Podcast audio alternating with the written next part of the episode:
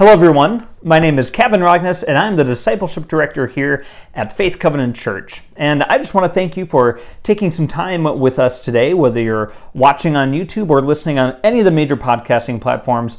I'm just really grateful that you would take this time. So make sure you hit the subscribe button if you haven't already to make sure that you're getting our weekly content every week. So make sure you're doing that. In the meantime, we are currently on a series about spiritual disciplines, and I'm going through this book called Spiritual Disciplines Companion by Jan Johnsons. And spiritual disciplines are essentially anything that helps us to connect, to connect with God.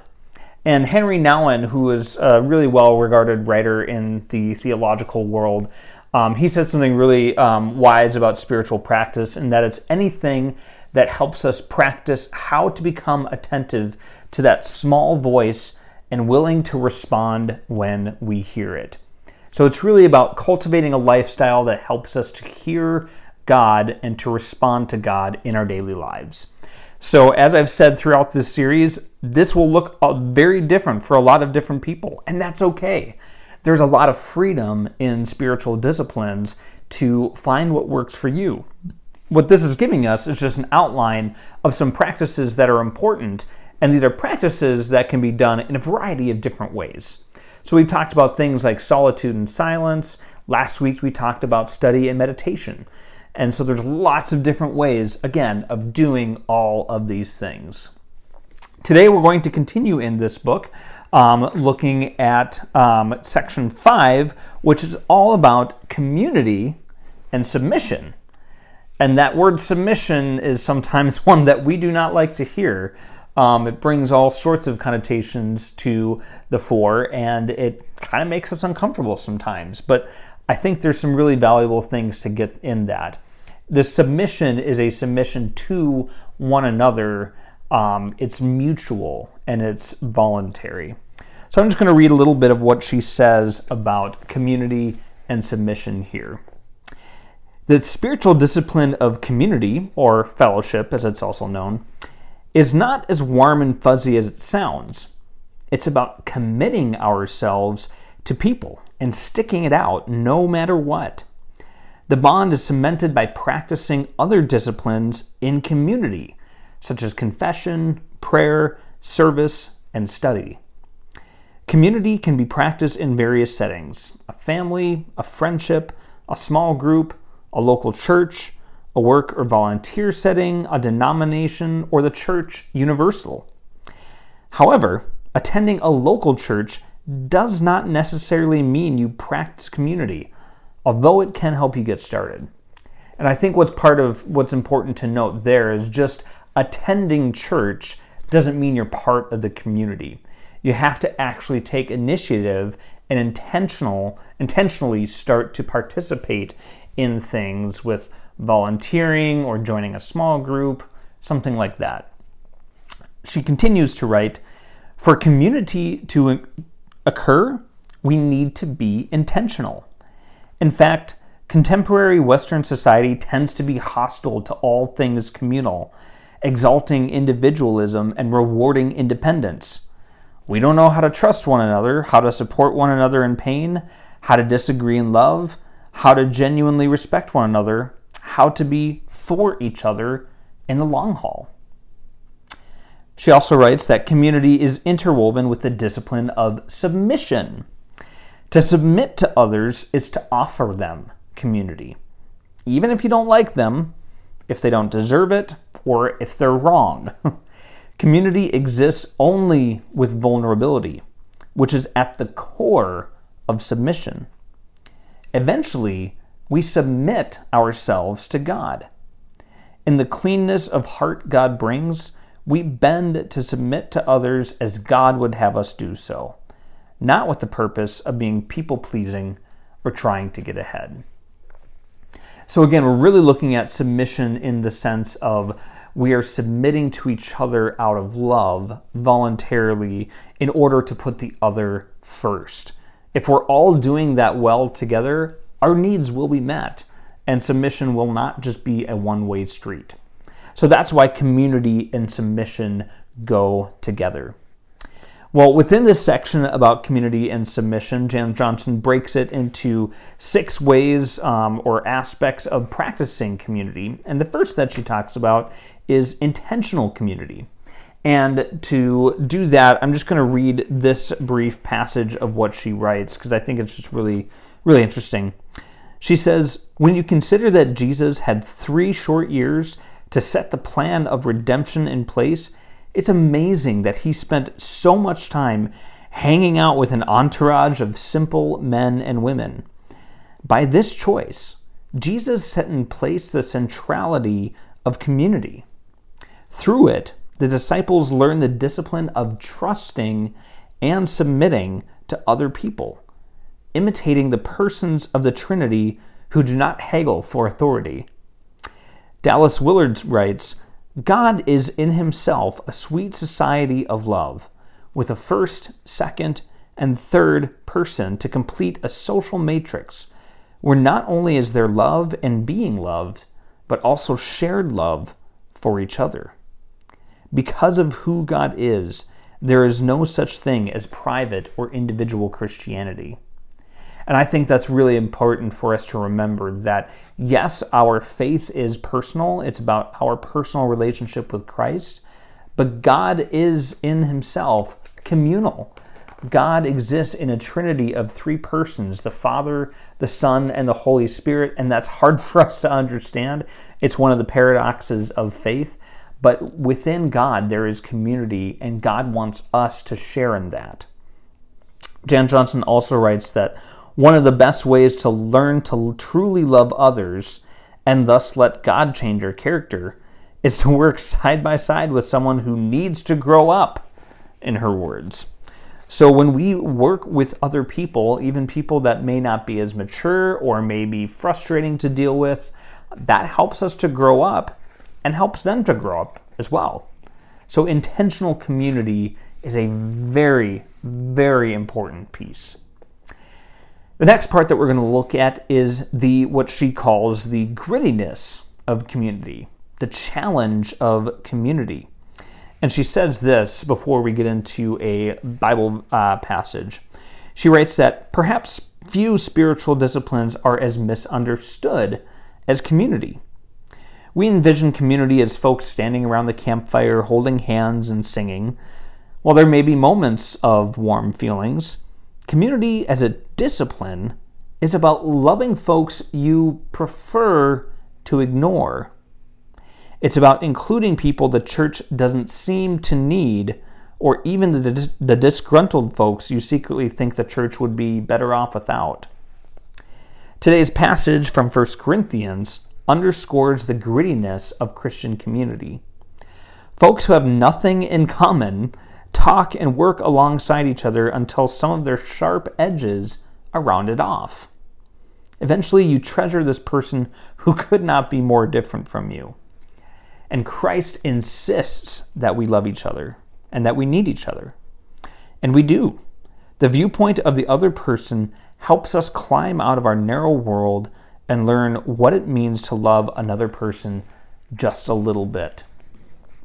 So the challenges of being in community are not easy challenges to deal with. Sometimes it's very hard. Sometimes people are very different from us, and it takes a lot of work for us to understand one another. But it's so important, and we get part of what that's important for in the passage that we're going to look at from 1 Corinthians chapter 12. The whole passage that she cites um, goes 12 through verse 12 through 27. We're only going to read um, verse 12 through 20 because the same idea kind of continues. So I'm going to read here from 1 Corinthians uh, chapter 12, verses 12 through 20. So just as a body, though one, has many parts, but all its many parts form one body, so it is with Christ. For we are all baptized by one Spirit so as to form one body, whether Jews or Gentiles, slave or free, and we were all given one spirit to drink.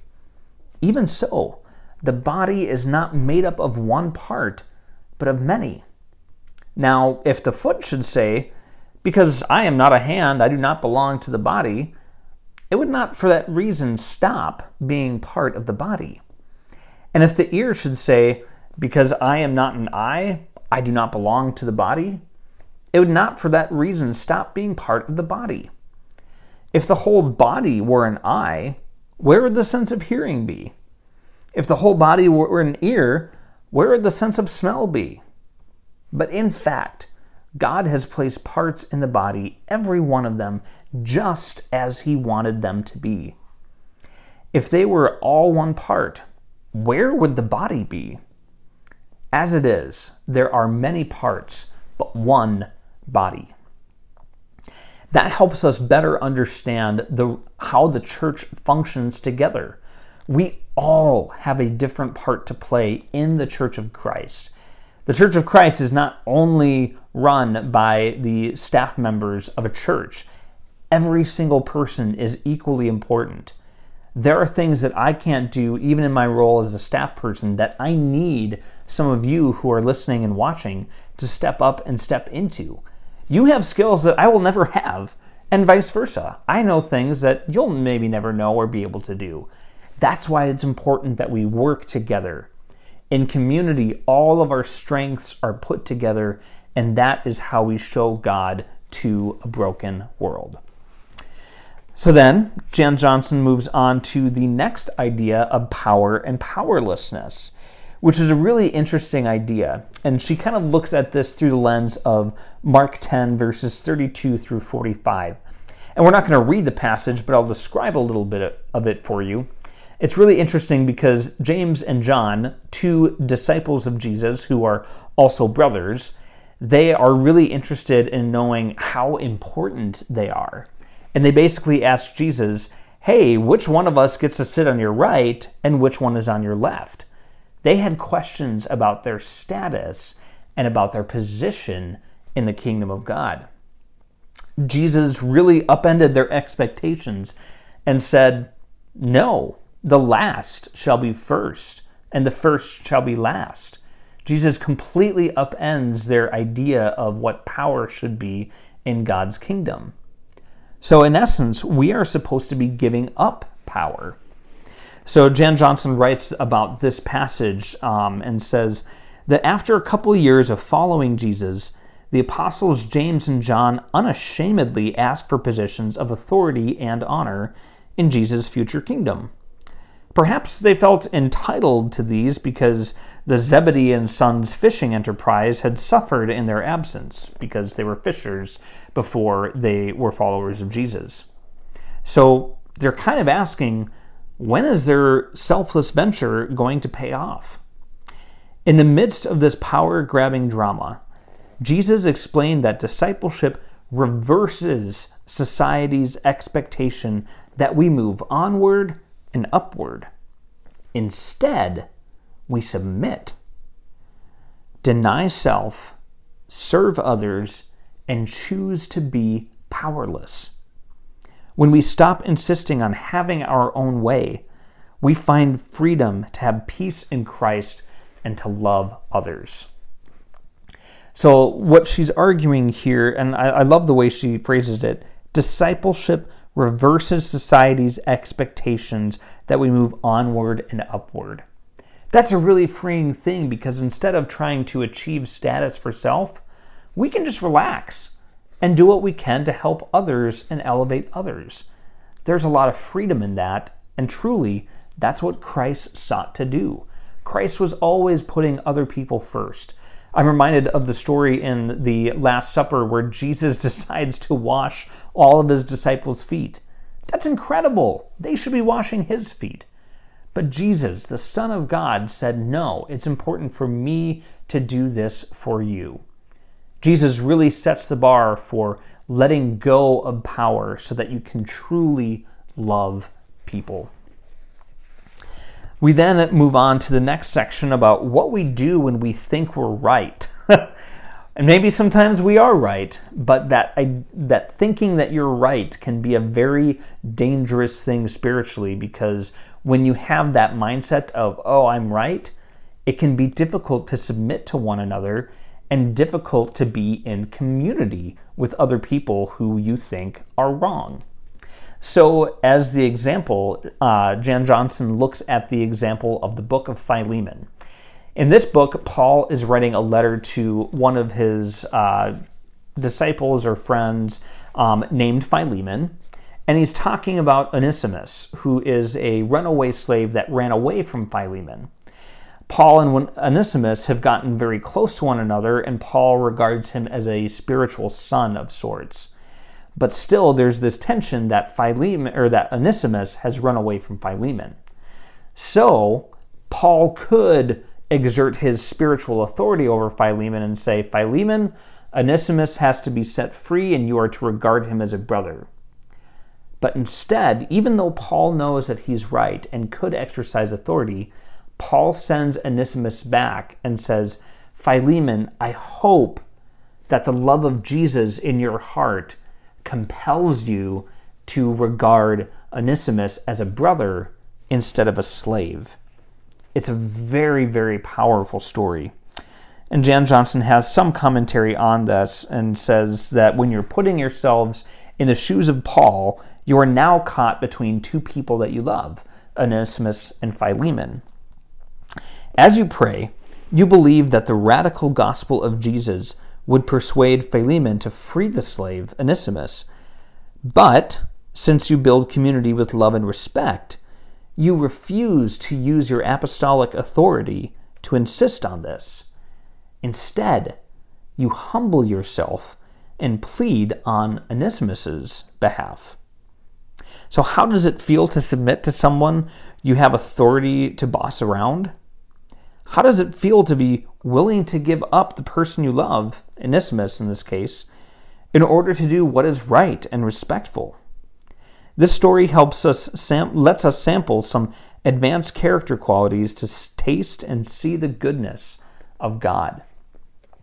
So even when we think very confidently that we're right, we have to approach that with a posture of humility if we're going to submit to each other and love one another as Christ loves us. The next piece that we'll look at about community and submission is listening. Now, we already talked about listening as part of a um, previous uh, spiritual practice about um, spending time with God in solitude and listening. Um, but there's other ways to think of that as well. It's important for us to listen in the context of community. If we don't listen to one another, it's hard for us to know each other and hard for us to understand each other. And then it's hard to have true, genuine community. She cites the example of Dietrich Bonhoeffer, who was a uh, Lutheran pastor in Nazi Germany who um, was very, very bold in standing against the Nazi regime and in helping a community of others do so. And so he wrote a lot of different things about what it's like to live in community. So she writes about Bonhoeffer and says that Bonhoeffer kept emphasizing that having a rich life with God enables us to love others. Rich solitude builds rich community. A life with God teaches us to listen to others. Dietrich Bonhoeffer warned that he who no longer can listen to his brother will soon be no longer listening to God either. He will be doing nothing but prattle in the presence of God, too. This is the beginning of the death of the spiritual life. And in the end, there is nothing left but spiritual chatter and clerical condescension arrayed in pious words. Now, these are very strong words from Dietrich Bonhoeffer, but they really ring true to me. If we're not able to listen to others, we're going to also close ourselves from listening to God. God speaks to us so often through other people. Other people are there to hold us accountable. If we can't listen to other people, we may be ignoring the voice of God and what God is trying to say to us through those people. It is so vital that we listen to one another in community and in, in submission. The last piece we'll look at is welcoming the stranger. And um, to look into this, um, Jan Johnson looks at the example of Matthew 25, verses 31 through 40. And in this passage, Jesus is just talking about how um, people can um, be giving uh, uh, strangers, uh, excuse me, giving food or clothing to strangers. And anytime you do so, you are doing so for the service of God. At the end, I'm not going to read the whole passage, but the um, end of that particular passage, verse 40 reads, The king will reply, Truly I tell you, Whatever you did for one of the least of these brothers and sisters of mine, you did for me. So when we do caring things for other people, particularly strangers, people we don't know very well, we're doing that for God.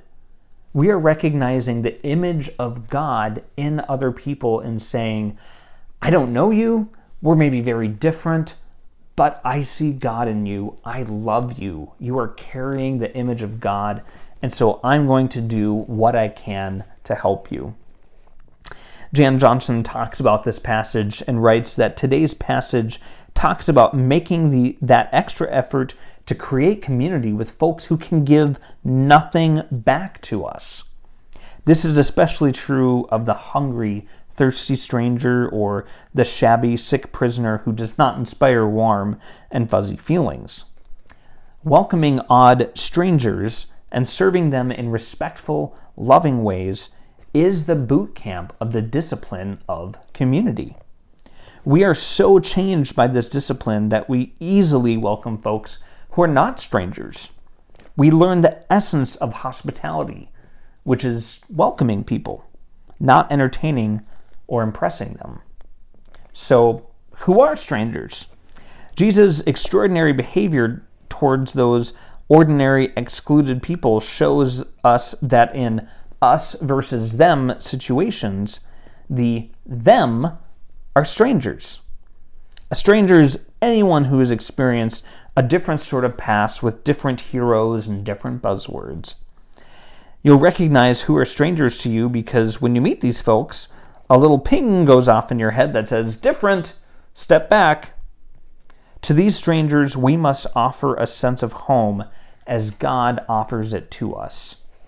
We pay attention to them and invite them to unfold themselves. Then we respectfully wait for them to be able to do that. So, welcoming the stranger is something that's so vital and oftentimes very difficult. It's very difficult for us to get along with people who are very different, who have very different perspectives or different life stories, different points of view. Those are the people we need to be most welcoming of because that's exactly what Jesus did for us in loving us. That's the example that we are called to follow. So, this summer, Faith Covenant has been embarking upon a series about a sermon series on our, in our Sunday morning services about home and about welcoming other people. So these kinds of things are very prevalent. And so if you want more insights into that, I encourage you to look at our YouTube playlists for our sermon series so that you can make sure that you're um, getting some additional uh, content about that and some additional instruction, teaching, and encouragement. So we'll be continuing next week with the uh, Spiritual Disciplines Companion book.